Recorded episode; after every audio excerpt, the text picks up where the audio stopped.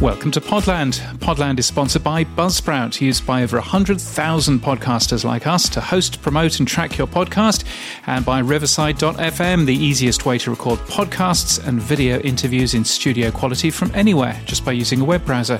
We're using it now. It's the 12th of August 2021. I'm James Cridland, the editor of podnews.net in Australia. And I'm Sam Sethi, the host of Sam Talks Technology and the MD of River Radio here in the UK.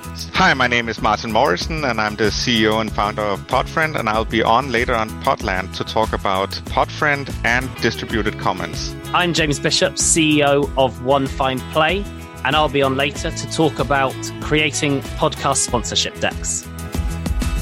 They will. Podland is a weekly podcast where Sam and I delve deeper into the week's podcasting news. So, James, let's get going with the big stories from Podnews this week. First up is a podcast movement roundup, I think, is needed. Because while we were doing our podcast, Mark Cuban and Falon Fatemi were on stage and they spoke about their new storytelling platform, Fireside Chat. But that wasn't really the headline. Uh, it was Mark Cuban in typical Mark Cuban fashion, calling podcasting old, tired, and beat up and that there's one way only to monetize. And he says, lying your, excuse my French, everyone, arse off. The app is available in iOS if you want it. But do you think Mark Cuban's right, James, or is he talking out of his AWS? Well, I mean, uh, why you would go on stage in front of a bunch of podcasters and say that the only way to earn money out of podcasting is to lie and that podcasting is all rubbish. I just don't get what he's trying to do. I mean, those two quotes did come to me, or come to someone else, in fact, from the PR team. If you're going to stand in front of loads of podcasters and basically denigrate what they do, just for an app that A doesn't work very well, B nobody can really get onto it, and C doesn't really look very good anyway for people that have. I don't really understand what he's doing. Mark, uh, I was going to say, James, sit on the fence about what you think, mate. well, Tom Webster said that you know he's he's right. Podcasting isn't an interactive platform. Podcasters don't get immediate feedback. But uh, th- th- there again, Tom Webster went on, nor do actors, nor do radio DJs, nor do morticians, but nevertheless, they persist in what they do. The whole point of a podcast is that it is audio which is on demand. And the point of on demand audio is that no, you don't do live radio shows, that's different it frustrates me when you get somebody who launches a new product, which isn't very good, but launches it by basically slagging off the current product that exists, which over a third of Americans listen to podcasts every single month. How many people use Fireside Chat? Virtually none of them. Why is that, Mark? Justin Jackson from Transistors said he's not convinced listeners actually care about any of these things. Making podcasts more discoverable, make podcasts more interactive, make podcasts more social, which I assume was what Mark Cuban was saying. He was saying, What's the problem? There isn't a discovery problem people who know how to listen to podcasts regularly find them and they have no problems in doing so and they listen to them. So his view, I guess, is that there isn't really a problem about discoverability. As far as he's concerned, he's not on the Mark Cuban side of the fireside chat. Where are you, James, on this? I clearly think you're on the side with Tom and Justin. Yeah, I mean, you know, I, I, I think, as I've said all along, I think things like Clubhouse or Twitter Spaces, you know, etc., etc., all of these services, like Fireside, are a different experience, and there is a bit of live talk radio in them, and that's fine. But that's not what podcasting is all about, and it frustrates me and irritates me that you get a multimillionaire standing up there with his very nice teeth, and he does have very nice teeth. There's clearly been an awful lot of work done there. Um, standing there and slagging off an industry that has a third of Americans listening every single month. It just frustrates me. So, so I do not agree with Mark Cuban at all. Do you agree with Mark Cuban, Sam? I am going to make myself physically sick in a minute, but yes, I have some feelings that Mark Cuban might be right. I, have thought about this before saying that publicly. Yes, I'm glad. yes, it is early in the morning, but I'm not that mad. Um, no, I, I look, the podcast 2.0 index stuff's been amazing and it's moved the RSS needle forward and we're doing what I think is, is a top down change to the metadata, to the way that people can find and use podcasts in discoverability. I think what we're missing is the bottom up discoverability, commenting, being able to discover or recommend other podcasts and being able to tag segments with audio bursts. And I think that interactivity, which is what Mark Cuban might be talking about, is, missing. Now, I'm not saying Clubhouse, Twitter Spaces, Green Rooms, or any other fireside chats are the way forward for podcasting. But what I do think we need to be very careful of is we've seen this story before. It's been played out for anyone who was a blogger. Mm. We all used to blog and we all used to sit in our own WordPress little bubble and we all thought we were, you know, driving traffic to us and we were desperately, desperately hoping that someone would comment on our blog post. And when we didn't get it, you saw a drop off, a tail off. And I can hear that story so often being repeated now. Podcasters start their podcast, it's so exciting. And then suddenly, six or 10 episodes in, no one's actually downloading it, or very few apart from their mum and their grandma. And they're not getting any interactivity. And suddenly they, they tail off or get bored. I think with Facebook, whenever they decide to release their podcasting platform will instantly be a social, commenting, shareable podcast platform. It doesn't have to be live and it doesn't have to be interactive in any other way. But that element where you get feedback will mean that people will feel emboldened or excited to continue. And I think that is missing still in podcasting. And if Fireside Chat offers some of that function, while we don't need the clubhouse element of it, I think Mark might be onto something, and I'm sorry that you know I may well get some people going. He knows nothing, but I do think there is something missing currently in podcasting, and that is the feedback loop. And I think there's something there around getting feedback from audiences and making that feedback better. And there are a ton of different apps out there which are now enabling you to make comments about the podcasts that you're listening to. The difficulty with all of those apps, of course, is that you can comment on this particular podcast if you want to in Goodpods. You can comment on this particular podcast if you want to in Verbal. You can comment on this particular podcast in a variety of other different places. But the difficulty is that we're not going to check all of those. We're not going to go to every single podcast app and check whether or not somebody has left a comment. It's bad enough with Apple podcast reviews, let alone with everything else. So I think one of the things that I'm interested and excited about is what Podcasting 2.0 has been working on, and that's comments around podcasts and podcast episodes that work across apps. And you had a chat, didn't you, with a chap from the Scary Monster from Podfriend? Yes, Michael Mouritzen, uh, a wonderful Danish guy. And I asked Michael to tell me a little bit more about Podfriend, how he got involved with the Podcast Index 2.0, and what he's been doing with this cross app commenting that will work in other products as well. Podfriend is like my love child. I listen to a lot of podcasts and I always found things that didn't quite work the way I wanted them. Uh, and then because I have a lot of experience programming things, I thought, well, then you have to build your own. And I started it, and and the, the, first ideas I had was actually just to have a desktop and a mobile because I was using Spotify, and at at least at that point, Spotify was not very good at podcasts, uh, especially when you also use it for music. Then it would forget where I went to in the podcasts, and then.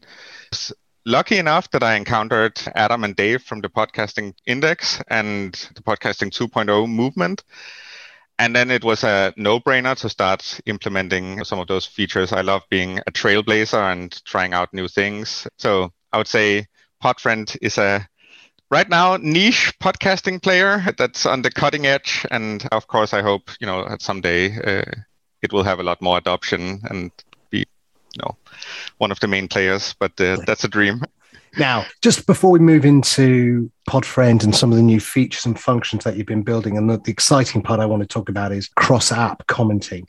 But mm-hmm. before we get into that, you mentioned something that was on Podland last week. We were having a discussion, which was about Spotify being used both for podcasting and for music. And a lot of people are beginning to say that actually it's not very good as a user agent for both of those together. Has it got mm. better for you since you started using Spotify? And, and do you have any opinion about where you think Spotify might want to take it? Let's just take a quick break. Welcome to High Street Matters, a regular podcast from BIRA, the British Independent Retailers Association. My name's Steve Dyson, and I'm a journalist who's interviewing top business owners and experts here at BIRA about issues which impact independent retailers today. We'll be talking to a cross section of our members from around the UK, from single retail outlets to small chains, and from large department stores to leisure and hospitality. We plan to provide top tips to help businesses stay ahead of the retail curve. High Street Matters. Thanks for listening. So it has gotten slightly better, and I would say it has gotten better at remembering where I got to. But of course, now I use Podfriend mostly. I do use Spotify every now and again because they have a few exclusive podcasts. And my main annoyance is still that it goes into podcasting mode, which is a little bit like the music mode, but not quite. And then in the morning when I have my day job, I want to just listen to music, but then I have to go back to the music mode and and then later on it will forget where I, I like if I then open up Spotify on my mobile app while I'm taking a walk uh, and want to listen to the podcast then it's in music mode again. It it seems like they would almost doing the, be doing themselves a favor if they created like a sister app like Spotify podcast and then you could use both. But of course music and podcast like they do have synergy and i see the same with audiobooks. I have actually also considered putting like some audiobooks in podfriend because i think a lot of people myself included like we have a certain time uh, during the day where we can listen to recreative things like podcasts or music or audiobooks. So they're all competing for the same space. And then there are times of course. Like while i'm working i can only listen to music. I can't listen to podcasts because i have to have some concentration. But where spotify wants to take it like it's obvious that they're focusing heavily on this but it seems like they want to be a walled garden. So they'll probably be introducing more and more things that are just for spotify in where it it would be my hope that they would feed back to, for example, the RSS standard, uh, maybe working with the podcasting 2.0 movement to enrich, because podcasting was born out of the open standard. So I, I do think that the companies that are trying to make it like into a walled garden, I can see why they want to do it from a selfish point of view, but it, it's a little bit sad to see. Now, let's start off with Podfriend. Let's go back to that. So, mm-hmm you started that a few years ago. You, are working with Adam and Dave at the Podcast Index. You're using the the new RSS 2.0 namespace. How many of the tags have you implemented so far? I, I hear you've implemented chapters recently, of being one of them. I think Podfriend was one of the first apps to implement chapters. Oh, which one have I implemented? I think like almost all of them except the soundbite. Uh, and then some of the new like alternate enclosures I haven't implemented yet. But from the phases, there was phase one and phase two. I think pretty much everything from the first two phases. And then the like alternate enclosure is still kind of in, in beta and I do want to, to support it. I, I plan to support each and every tag. It's more that I want to be very careful about the user experience that it needs to have its place in the app. For example, sound bites were uh, one of the first tags that were decided on, but I never quite managed to find a place in, in Podfriend where I thought it really made sense. I think now I'm getting to a point where it could be like in search results and when you're in the discovery mode and want to discover new podcasts, I'm trying to build like better discoverability for Podfriend and there it makes sense. I'm jumping a little bit, but mm-hmm. we're going to be talking about cross commenting and I'll come back to it, but I think soundbites could work within that because one of the best clients still that was out there ages ago was SoundCloud's client, where as a listener and a user, I could mark within the player the actual comment that I wanted. And other mm-hmm. people could do the same. And then as you move through it, you basically then got to see where the most interesting part of the conversation possibly was, but also you could filter it by your friends. And so suddenly your social graph made sense. And so something, you know, Martin's just been listening to this, but okay, great. If Martin's listened to it, I should listen to it too. And those are the sorts of discoverability parts. And maybe you could take that, let's say, minute seven to minute 10 and create a soundbite out of that that's shareable. I don't know. I'm just throwing those ideas out there for you. But that's actually a great idea. I'm actually right now trying to turn Podfriend into a more social experience. So it will have a social feed, like maybe five years too late on that one. But I, th- I think it quite works because I think a lot of people listen to the same podcast as their friend, or at least the way I imagine it is that you can create like groups of friends. So, for example, me, if I find people that also listen to true crime podcasts, then I, I can, in Podfriend, my idea is that you can you know see which podcast they're listening to see which podcast they're commenting on. Uh, and i hadn't thought about it before but this idea of, of grabbing a quick soundbite from where they left a comment that's actually really good. I'm going to steal that idea. Excellent. Good. At least i've had one use tonight. If no yeah. nothing else. Now let's start off with then. So you, you've done a lot of work on the podcast index namespaces which is brilliant.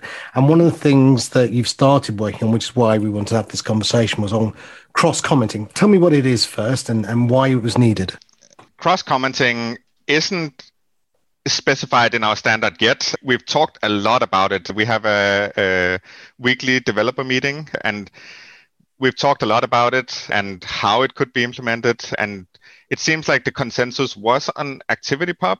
And I was reading the ActivityPub standard. And even with 20 years of engineering experience, it was like, Oh, I hate reading standard documents. But then Yassine and Benjamin from Castopod, they made some working endpoints where they actually implemented the ActivityPub standards in, in their platform.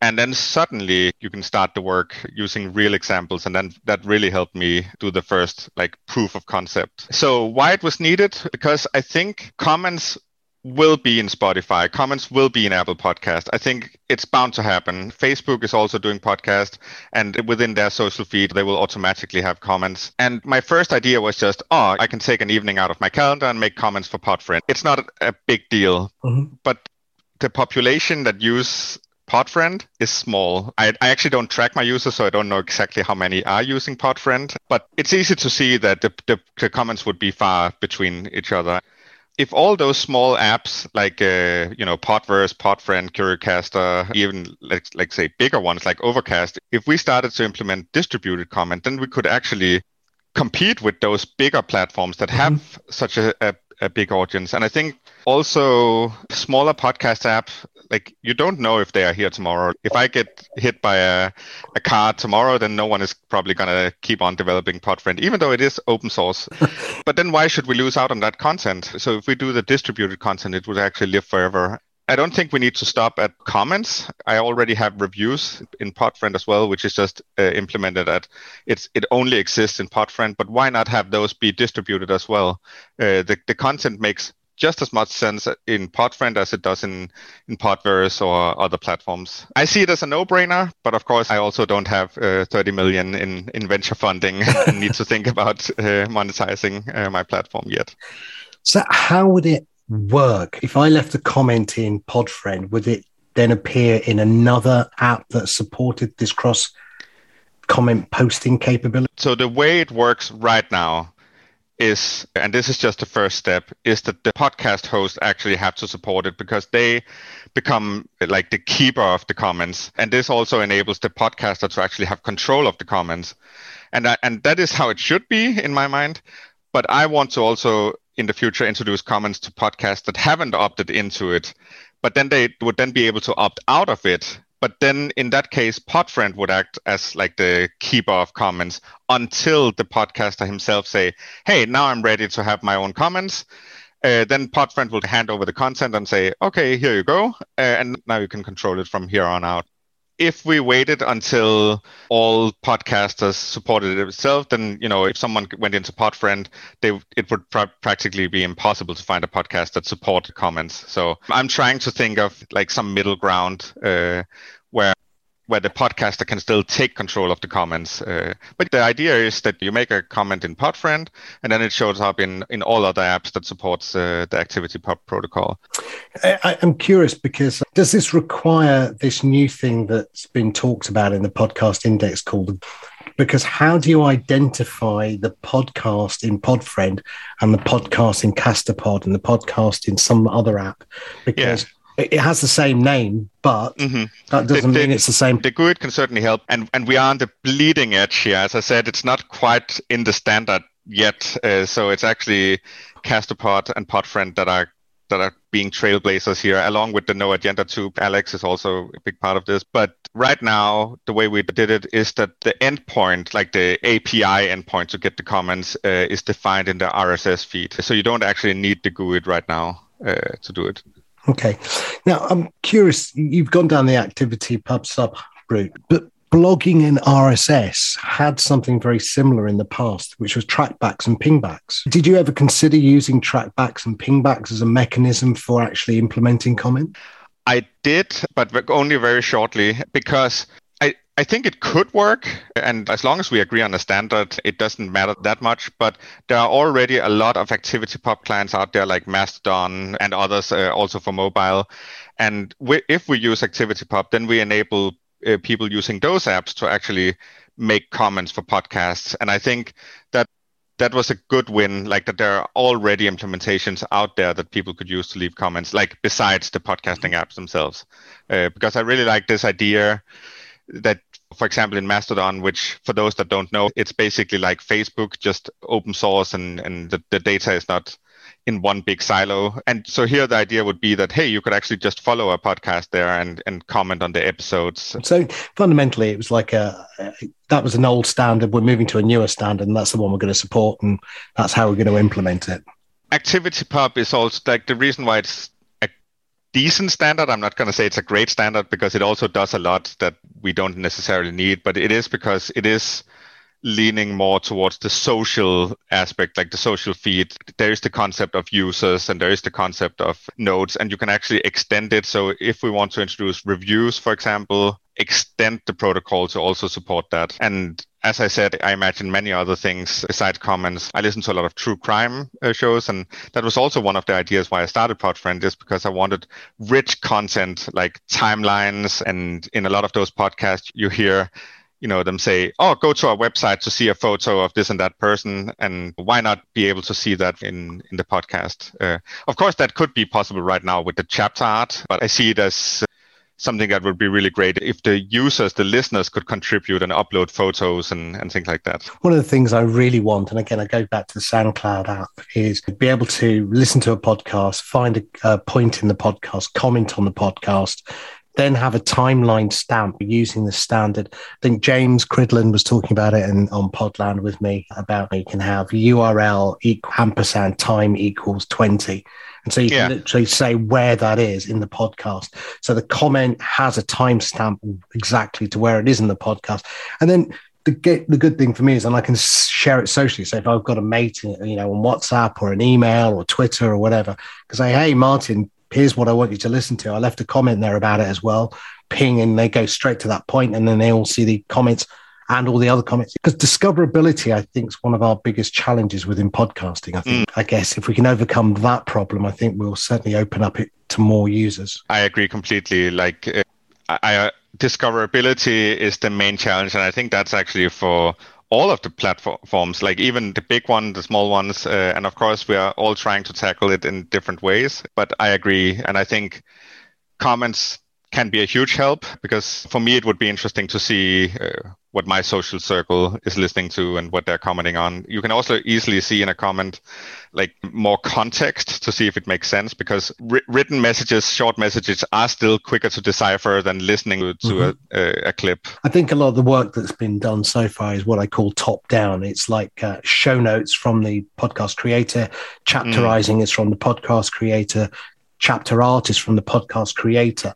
And I think of comments as bottom up. This is listener based the reviews, discoverability, ratings, all of those things and comments are all bottom up. And I think we haven't done enough work as an industry, I think, to support bottom up discoverability. I agree completely. I think some of the most interesting content I found on the web is because, at least in the past, uh, when I was a heavy user of Facebook, when I follow people and they share, and then, not, but not only that, then some people would say, "Oh yeah, I, I read that, but have you seen this?" And then mm-hmm. you just go down the rabbit hole and, and find a lot of interesting content. And I think that whole aspect we can definitely have more of in the podcasting space. Cool. Now, last question, Martin. Are you supporting uh, Podping within Podfriend? And maybe you could explain what Podping is if you have.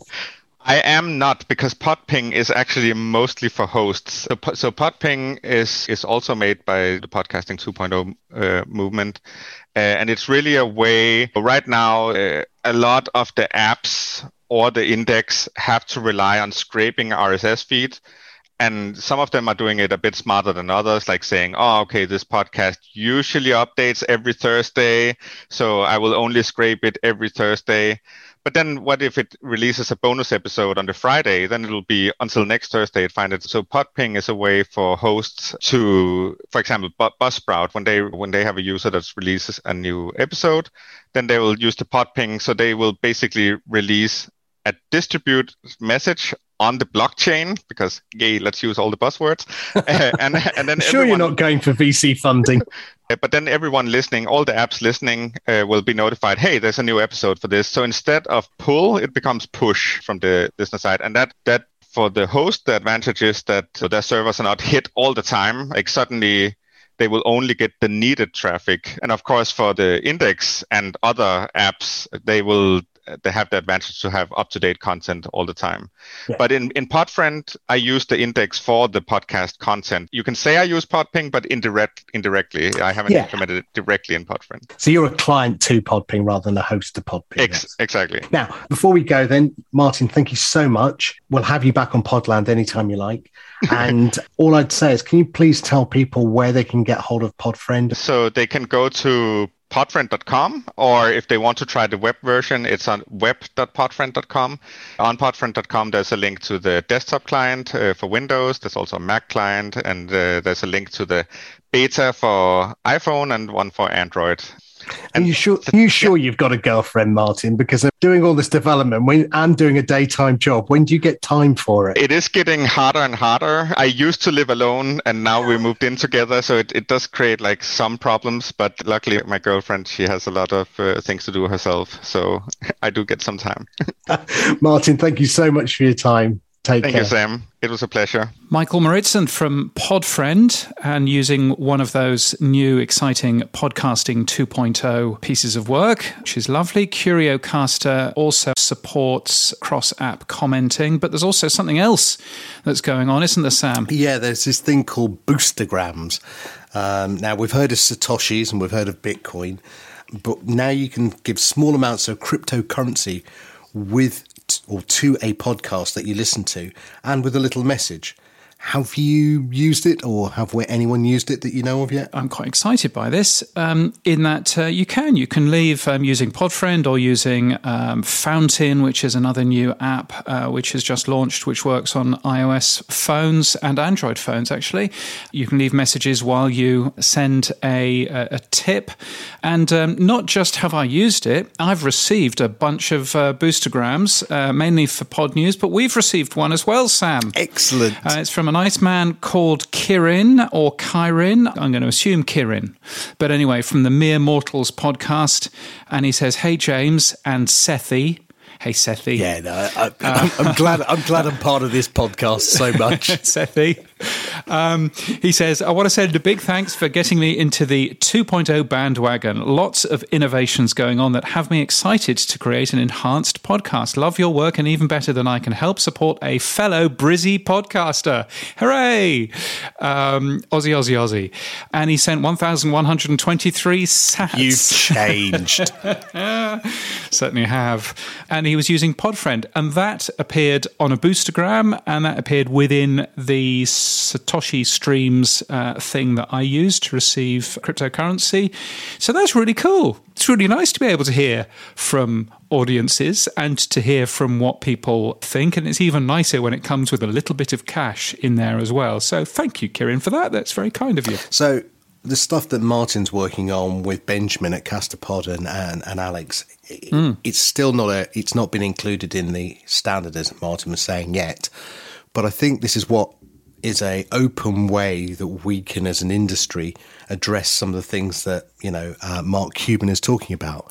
So instead of it being a proprietary feature of a of a app that he only produces, mm. and he tries to take the industry in one direction down his wall garden, mm. this is a great example of how the industry is working together uh, across applications to implement some of this stuff But again, I go back to my point. Mark Cuban has a point in that we need to be more interactive and more uh, better at giving feedback and uh, and rewarding. And I think this is a great example: the boostagrams and also the cross app commenting. Yeah, no, I particularly agree. Uh, and I think that, you know, there is definitely something there in hearing back more from audiences and getting better analytics, which I know is uh, what uh, many of the folks at Podcast Index are working on right now.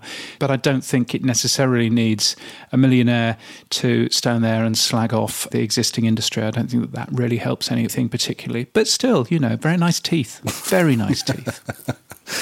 Other podcasting apps that are doing stuff to move the needle forward as well. One is JustCast, that's announced its support for podcast chapters, mm-hmm. and Podping, which I talked to Martin a little bit about, means apps can which can detect new episodes in less than a minute. While Libsyn's not quite on board with it yet, they are saying that if enough people request it, they might do it. Do you think they'll do it, James?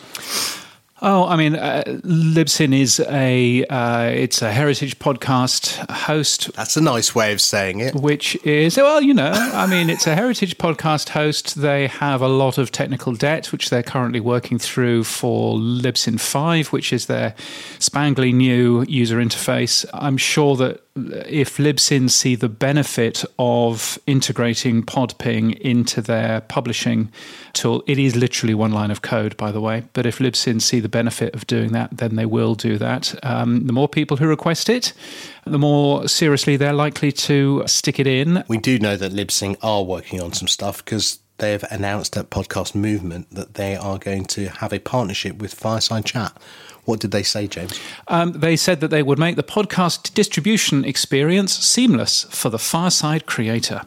my suspicion is, therefore, uh, and I know literally nothing more because all I got was a press release. My suspicion is that, therefore, that there will be some form of button in Fireside.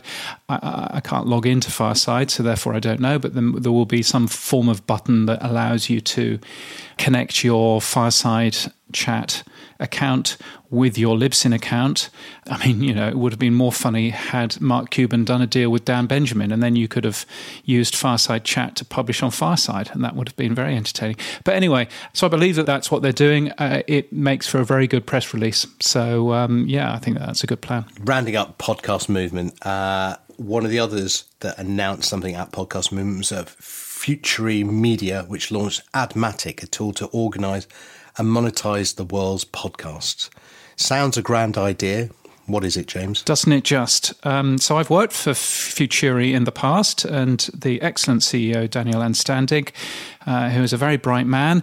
Admatic will both allow people to do better recommendations. So, one of the things that it will do is it will automatically go and have a look at, uh, it'll produce transcripts for podcasts and allow you as an advertiser to advertise next to podcasts which are talking about the things that you want to advertise next to, which is very good. It obviously means that you get brand safety stuff in there as well because you can also make sure that you're not advertising next to some of the stuff that you don't want to be advertising next to. So that's one interesting thing. The other thing that um, was very interesting about the announcement about Admatic was they have announced inclusion of automatic detection of copyright music in podcasts. So the thought there is that um, if you are an advertiser and you are advertising next to illegal use of music, then that may rub off onto you as an advertiser, and that may be a bad thing. So that is being built in. But what that does also show is that that technology is out there. And if you are considering putting a little burst of ACDC into your podcast, then that's probably not a very good idea. So uh, don't go doing that. For those about to rock, we salute you. um, no, I think I think that's a great thing, but yes. again, I think it has to be uh, across the across the board. I don't think one app on its own can do that, but it's great to see somebody you know else starting. We all, we had in Podland a few weeks back, didn't we? Somebody telling us that they already had this technology as well. I think it's interesting thinking about it from an advertising point of view, and that if you do advertise your brand next to illegal use of, of music, then uh, you know you may be on a highway to hell. there you go. I do wonder. Can we get any more references in? um, I do wonder. I don't know any other songs. yeah, with Facebook automatically having copyright notification, certainly from Warner Brothers, who seem to be the most keenest on whenever you post anything into Facebook with music. Mm. And their Facebook podcasting. Wonder if they will actually do that with the podcast as well. Whether they'll detect within the podcast itself any music. Oh, I'm, I'm sure. I'm sure that they will. I mean, I think that Facebook, you know, uh, are very keen, as are YouTube, are very keen to make sure that that musicians get paid properly, and that um, yeah, it depends really whether whether or not we'll see that we'll see YouTube doing the same sort of thing, which is either allowing Warner's or Sony to put advertising into your podcast so that they earn some money out of it, or whether or not they just ban you. But you know, the music industry does obviously have to get back in black. Here's another one, Sam. Ah, dear. Touche, you win. Now, on that note, the last bit of uh, announcements from Podcast Movement Megaphone launched its Audience Insights dashboard, working with Nielsen, allowing publishers to segment their audience with details like job seeker, tech adopter, or even dog owner. Do I get this? I don't.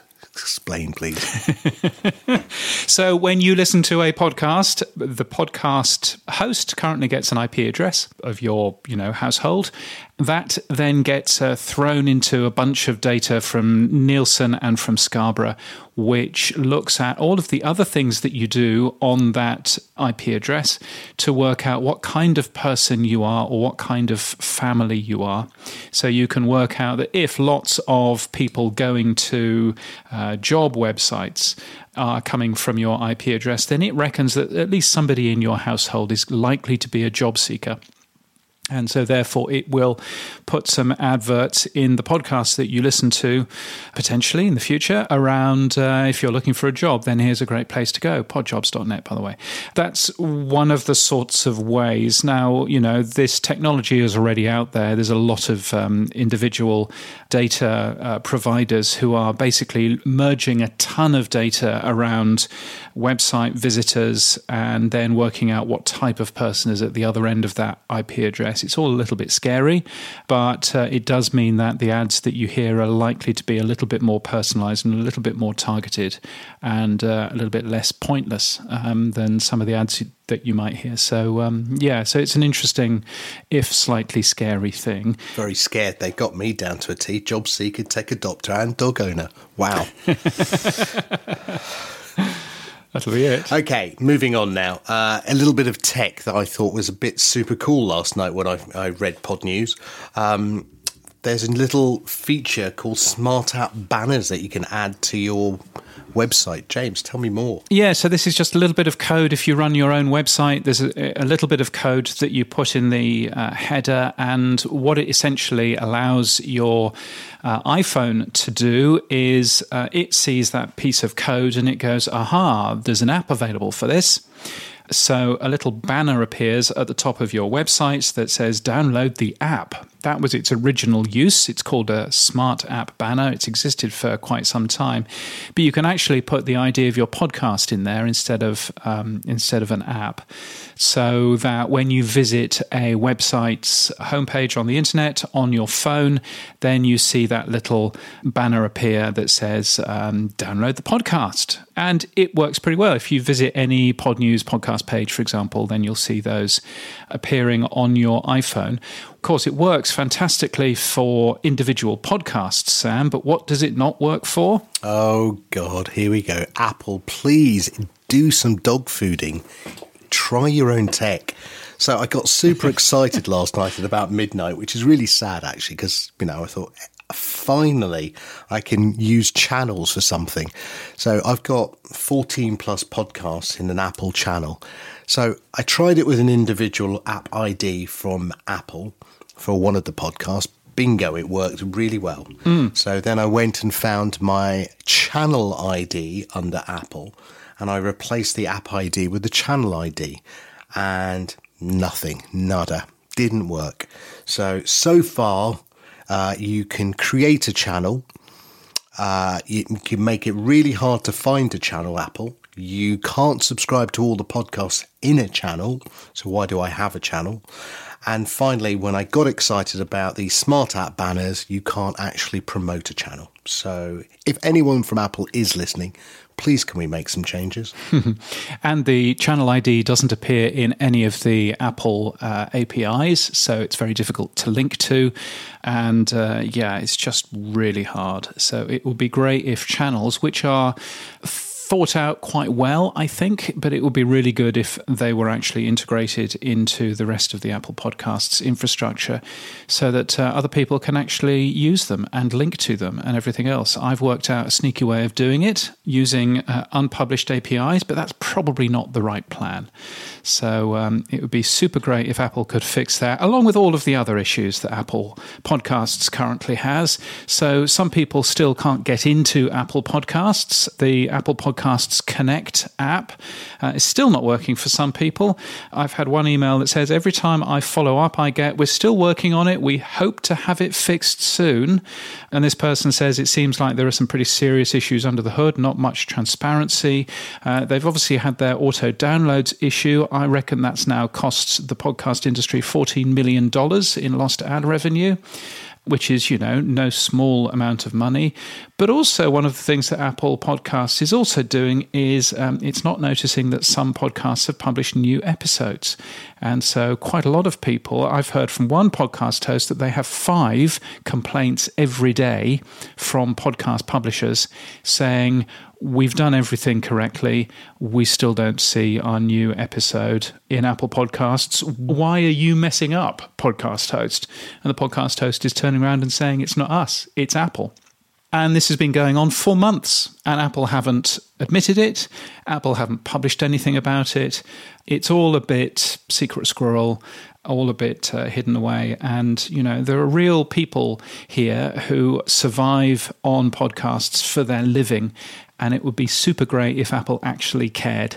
And at the moment, Apple don't seem as if they're caring at all, and that's a real shame. So I look forward to 14.8 then, shall I? 14.8 sadly won't fix it because part of the problem here isn't isn't anything to do with the with the app, which isn't a very good app, but half of the problem isn't to do with that. So, yeah. oh well.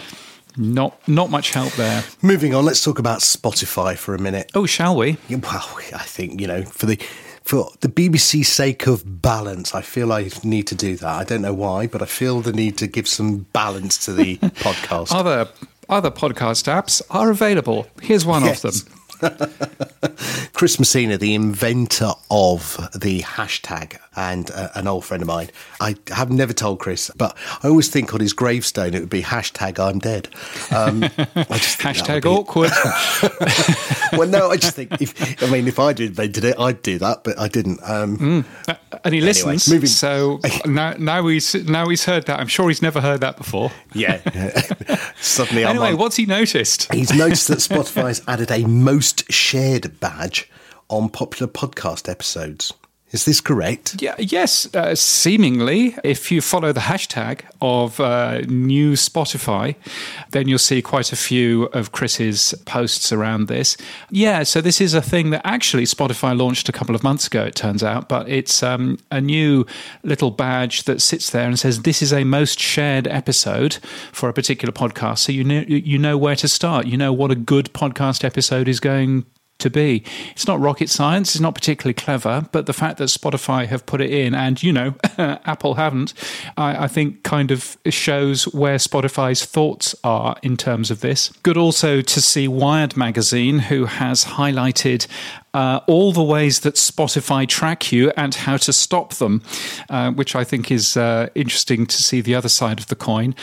Um, but uh, yeah, you know, interesting just the the difference between Spotify that is spending a lot of cash at the moment in terms of making their podcast experience better. They don't seem to have any particular bugs uh, with the way that their podcasts work, and interesting to compare that with the others. Let me just add I think you're right. We should do what Spotify tells us, and you know that's the best way forward. Why am I talking rubbish and gibberish? Well, most people say I do most of the time, but it turns out that Spotify's research and development department tell us that if we use I, we, or you, and not her, him, or them, and we certainly don't swear, uh, we will get a better listenership. Yeah. How's that work? Yeah, it's, it's sort of more. Uh, they talk. They talk about this being engagement, listener engagement. It's around positive language as well. Uh, so the last five minutes of this podcast haven't really helped, have they? and don't talk slowly. You need to talk quite nice and quick, apparently, and people will listen to your show more. What they did is they looked at 5,000 English episodes, they transcribed them all, um, they looked at all of the playback data from those 5,000 uh, episodes, and they've got obviously an awful lot of data there. And they've pulled all of that data together. And this is Spotify's research and development department. And it's a brilliant piece of research. Now, I remember, you know, when I was involved in radio 20 years ago, I was being told at that point, always make sure that you are uh, talking about we and you singular. Don't talk about you plural. Hello, listeners. Never do that. Um, always talk about um, your listener as if they are one person. Always talk about, uh, always try and be as inclusive as you can. And so if you're talking about, you know, um, I know that you've had problems in the current lockdown. Don't say that. Say, we've all had problems in the current lockdown, haven't we? It's far more inclusive, and uh, it's wonderful seeing that stuff that I was taught 20 years ago in radio school now being not just taught by Spotify, but proved by Spotify with actual data. So it's been really interesting seeing that, and I think it's a great thing that they're sharing all of that kind of information. Yeah, it's uh, having a radio station. I, I, fully concur. That's exactly how we teach our presenters to, to talk. Um, but only because we've got one listener, it makes it really easy for them to say you. uh, if we had more listeners, it might be very difficult to get them to say that. But right now, it's very simple. Hello, mum. How are you? That's often what we say. When you used to get the RAJAR figures, the audience figures for radio, uh, for large radio stations, I remember once seeing my audience figures, and there was a certain there was a certain time on the Sunday breakfast show that I used to end up doing when I officially had no listeners. Oh. and it's always brilliant. It's always brilliant to actually see the asterisk um, in the. This was back when they used to send the RAJAR figures up on a great big bound book, and you would skim through to Sunday breakfast, and you would see between six and six thirty the dreaded asterisk, which meant that no one was listening whatsoever. Although I'm sure that you, because your radio station is so much better than mine was, I'm sure that you have a ton of people tuning into you at all times. I would like to think so. Look, for the sake of balance as well, we better get Google in. They don't seem to do much with podcasting, but they're rolling out a small design redesign. What have they done, James? Oh, they've um, they've added a couple of buttons in their podcast. I mean, literally, that's all all that all that they've done. Uh, some of the Google press have got very excited by this.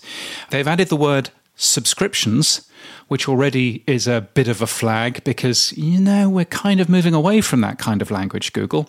And they've made a few UX uh, improvements to the Google Podcasts app, but that's about as far as they've actually got. What they've also announced this week is that they would like you to have a valid link for your podcast, please. Otherwise, it will not be recommended in the future if you have a podcast and you haven't filled in that box that says website link, then make sure that there's something in there because otherwise Google will not recommend your podcast. You'll still be in Google Podcasts, they just won't recommend you. So um, that's something that's coming next month. Who do they recommend you to? They recommend you to, uh, you know, so if you do uh, searches on Google, then you get recommended podcasts in there. If you do searches within the Google Podcasts app, then obviously there are recommendations in there too. So, you know, people people who listen to Podland also like, you know, Buzzcast, uh, which is the official podcast for Buzzsprout, one of our sponsors. An excellent thing to have a listen to. Um, so that that sort of thing would appear um, but uh, you won't appear if you don't have a website linked to your podcast in the future. They also, you know, ask for things like artwork and everything else, but all all of the other requirements are requirements that Apple are already giving you. So therefore, that bit doesn't matter. But the one big change is that they would like a link, whereas Apple don't really care that much if there isn't a link there. It's good to see the one developer working on podcasting at Google still has a new feature set. Yes, excellent. Well done, sir. Yes, um, I mean, I mean, given that he's doing that that and rebuilding FeedBurner at the same time, and also launching another messaging service because Google don't have enough of those. Uh, I think he's doing a fantastic job. Or she could be either. Okay, Yeah. moving on. We thought we'd have a look at some new software that was being uh, pushed out, and the first one we'd looked at was Podmatch, a podcast book service. Uh, it's basically purchased Podit, a competitor.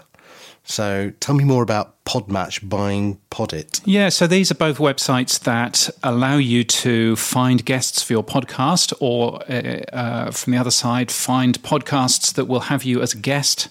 What Podmatch has essentially done is bought its its competitor Podit. That now means that the combined company will have twenty thousand members on there, which is great. Podit's website will go away at the end of August, so they're pulling things through. We don't know how much Podmatch paid for Podit, but I think it's um, it does show a bit of maturity. I think to that sort of podcast guest booking service type app. Uh, so interesting to see that. Okay. Now, I caught up with uh, James Bishop, the CEO of One Fine Play. Now, One Fine Play has been producing successful podcasts that they've been marketing. And one of the things that James and his team have been doing is obviously going out and finding sponsors for those podcasts. And what they've decided to do is take their learnings and the knowledge from producing or seeking sponsorship from large companies and make it available to the rest of us. So he's launched a new pitch deck discovery and matching platform. Uh, it's in beta still, and I asked James what it's all about.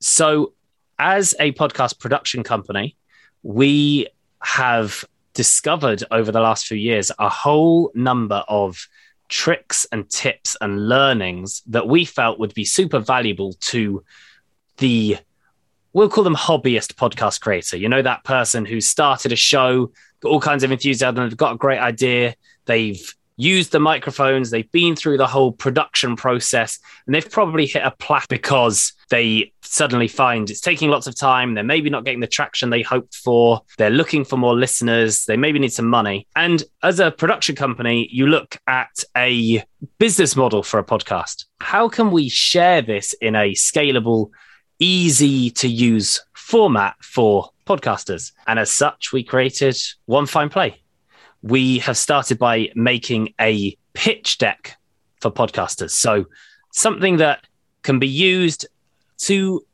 get sponsorship for a podcast, basically.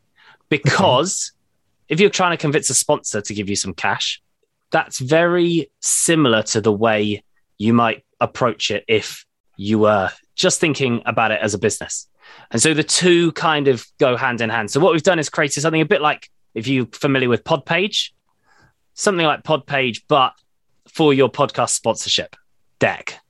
So you log in, you enter your RSS feed, and it pulls lots of data from the podcast information it can find, and it part creates a deck for you and just leaves you to wrap the story into it. And in terms of creating that, what sort of metrics are you then storing within that sponsorship plan? We're pulling in things like your latest episodes, your social links, some of the freely available data points through RSS, such as average listen time or when you last uploaded, how frequent you upload, that kind of thing.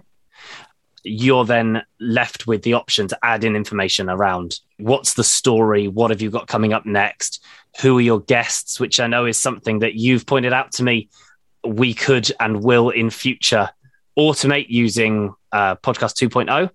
So, all the things that we think a brand wants to see when they're looking at whether they would sponsor a show. And we've basically taken a format that we've been using for the last few years to raise money direct from brands to get podcast sponsorship. So This- you've, you've taken your previous knowledge because you've had to raise sponsorship for your own podcasting and you're really taking those learnings and bringing it down so that everyone can use those learnings. Exactly. We get approached as a production company all the time by people who want ideas. And one of the things they want advice with growth. And one of the things they always say is, oh, I don't really know what to put in a sponsorship deck. So we've taken the formula that we use when pitching to brands and we're just sharing that now. So if I wanted to start, where would I go? Can I get on the beta program? You absolutely can. It's open to all. It is definitely in beta, so I can't promise that it's it's perfect. But you go to onefineplay.com and it's fairly self-explanatory.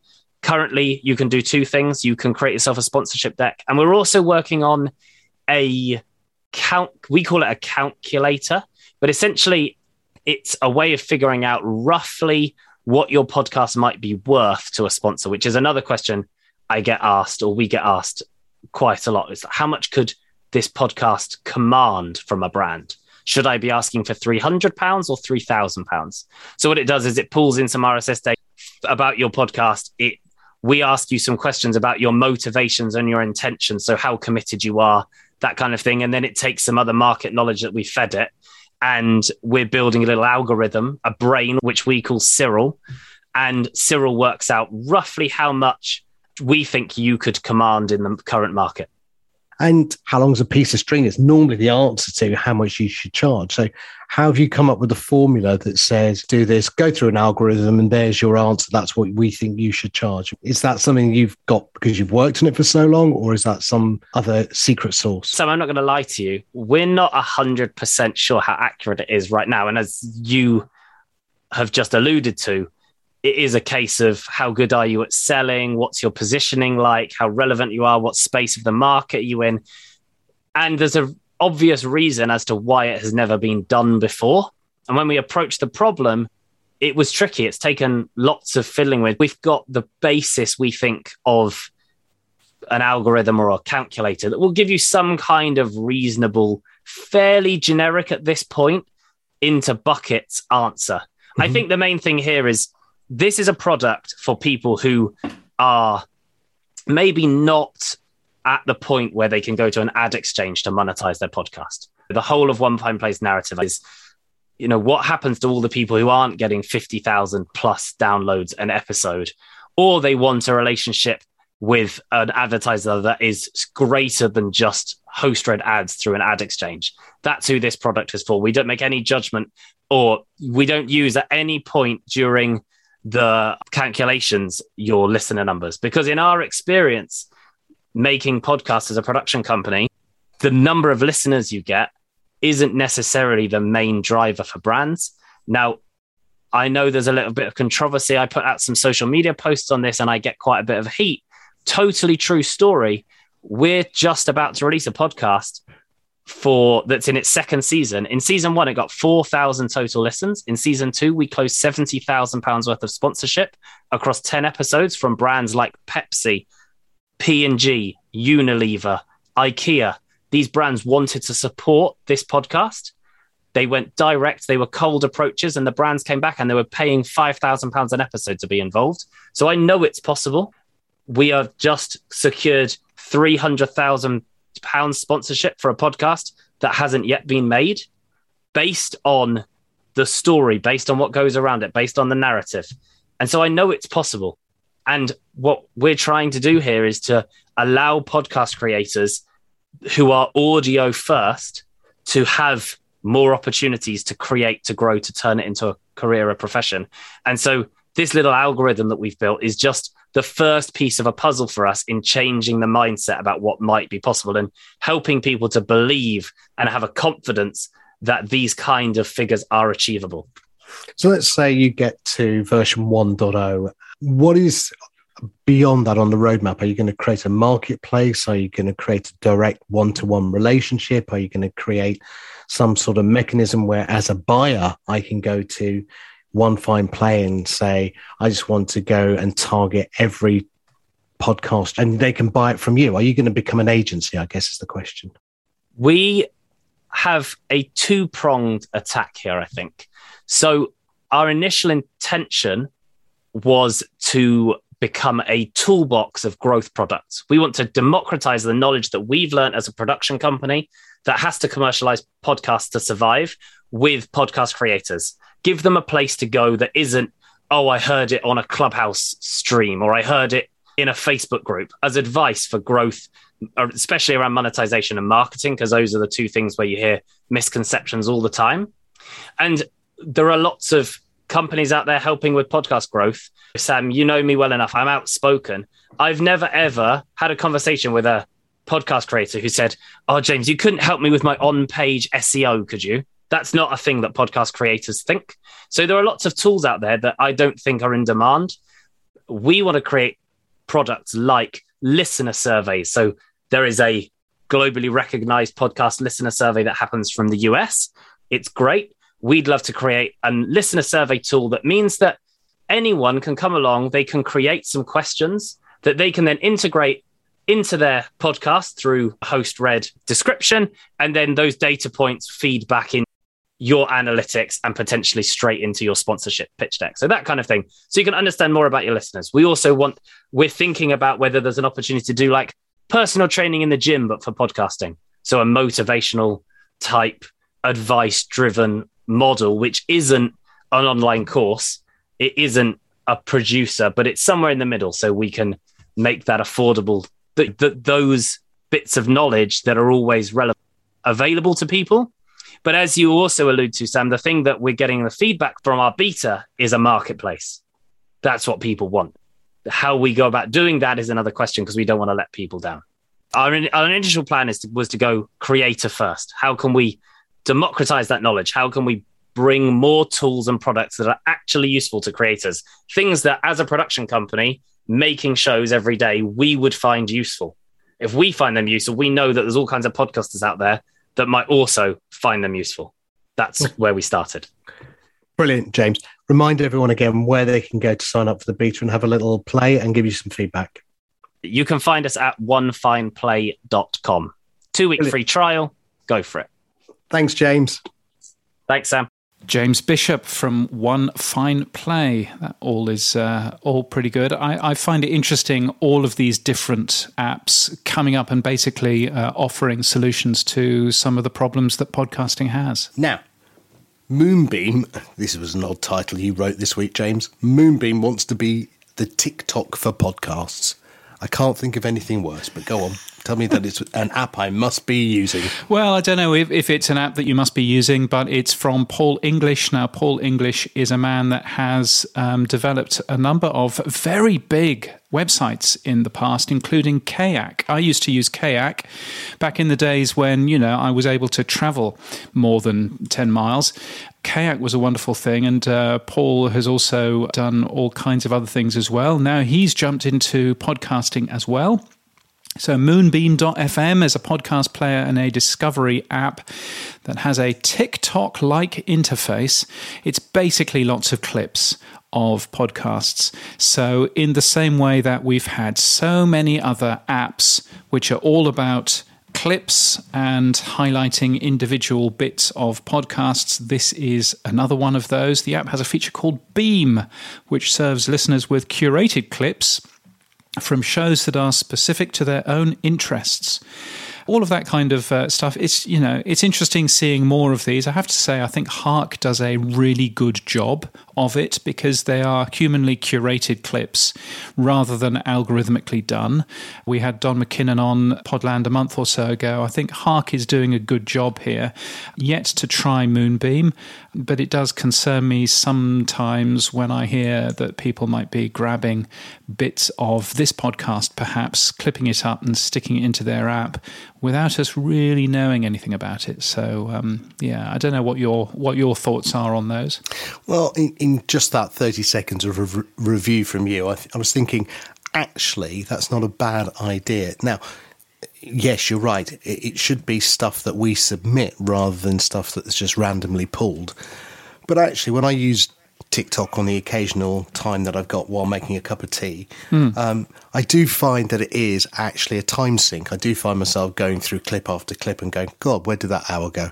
And I do think, again, going back to what we talked about earlier with discoverability, if there, we're all attention deficient. We, we, we, you know, we're like meerkats. Five minutes into anything, and something tells us, you know, a little bit of movement. We go left, we go right, and I think if there is a way that you can go through, I don't know, 50 podcasts that you like in a typical genre and go, oh, yeah, that sounds interesting. Never heard of that. That, that was good. And then you discover it with just a, a small clip. Mm. That might work. Now, I think Martin, again, from the earlier interview, and I were talking about uh, one of the standards was, you know, adding uh, sound bites into the podcast index 2.0. And also, we've seen with Buzzsprout, you know, they've been enhancing audiograms. Mm if you could publish your audiogram and or publish your soundbite and officially moonbeam would then find that and index it and then make it available within their app That would be actually a cool way for people to say, yeah, I'm just, I'm bored. I don't know what to do. I'm going to go to Moonbeam, flick it through like TikTok. Oh, yeah, Podland. Wow, never heard of them yeah, that sounded cool. I'm going to listen to that podcast. That would be really interesting. And of course, the other the other side of that is that you can make a soundbite in anything, uh, as long as it's podcasting 2.0, you know, compatible or, or however you say it. So you can do that in anything rather than having to download a specific app to get those sorts of things out. So yeah, you know, I'm I'm all for something that doesn't um, move podcasting into one small walled garden and uh, anything that we can do there, uh, I think would be a, a, a bright plan. James, what else has happened for you this week in Podland? Well, I mean, you, you say listening to lots of different podcasts and small clips of lots of different podcasts. I have spent the afternoon being a judge for a podcast awards. I can't mention which one. Well, I probably shouldn't mention which one, but that that was a fascinating thing. Essentially, all of these podcasters had to edit together five minutes of their podcasts and submit them for a variety of different categories. And it was great fun having a listen. I've listened to uh, a lot of very crappy podcasts and some quite good podcasts that I was unaware of. And then there's always that sort of bit where you go, oh, I listen to this podcast anyway. I wonder what they've clipped up and used as their as their award entry. So that was interesting. Um, so I enjoyed doing that. And talking about awards, the nominations have been announced for the People's Choice Podcast Awards. That's the one that Todd Cochran runs. That uh, is announced on International Podcast Day on September the thirtieth. There is a finalist in the politics and news category of Podnews. So I'm thrilled and excited. It's the first podcast awards that I've ever been um, a finalist for. So we will see if I actually win anything. Probably won't, but nevertheless, um, it'd be quite nice if I did. So thank you if you voted. And if you are one of the 10,500 people that gets to vote on the finalists, then uh, all I can say is you have excellent taste. And uh, thank you so much uh, for your obvious vote for Podnews. So thank you. Um, what's happened for you in Podland uh, over the last few weeks and indeed the next few weeks, Sam? We are working on, I've been producing and editing a, a podcast called The Old Spice Boys, which I'm really enjoying because I'm getting to meet loads of my heroes. This week I uh, was meeting David Platt, the former England, Aston Villa, and Man City footballer and that was fascinating. He was talking about uh, his good friend uh, Mancini, uh, who won the Euros with Italy. And next week, you might remember him, James, actually, um, although I remember you've only seen Newquay Town play, so you might not. Um, Rodney Marsh. I thought he was dead, which will be the opening line of the podcast. I thought you were dead, Rodney. Good to see you. Um, Rodney Marsh was a footballer back in the 70s, and uh, we found him somewhere in Miami, dragged him out, so he'll be on the old Spice Boys next week. Oh, that's very exciting. And that's available uh, where you get this podcast. Just do a search for Old Spice Boys podcast. And that's it for this week. Come back to Podland next time. You can follow us in your podcast app, or we're at www.podland.news on the web. Have you changed that A record, Sam? No, but I will do today just so we can change this ending. Yes. And if you have any comments about my lack of a record changing or any other questions you'd like uh, about this show, then please tweet us at Podland News. Or indeed leave us a boostagram. It's time to boost. If you want daily news, you should get Podnews. The newsletter is free at podnews.net. The podcast is in your podcast app, and that's where you'll find the links for all the stories we've mentioned this week and many more. Our music is from Ignite Jingle, so we're going to not be done by copyright, and we're hosted and sponsored by Buzzsprout and our friends at Riverside.fm. If you enjoyed this episode, please tell your friends about Podland, and we'll see you in Podland next week. Keep listening.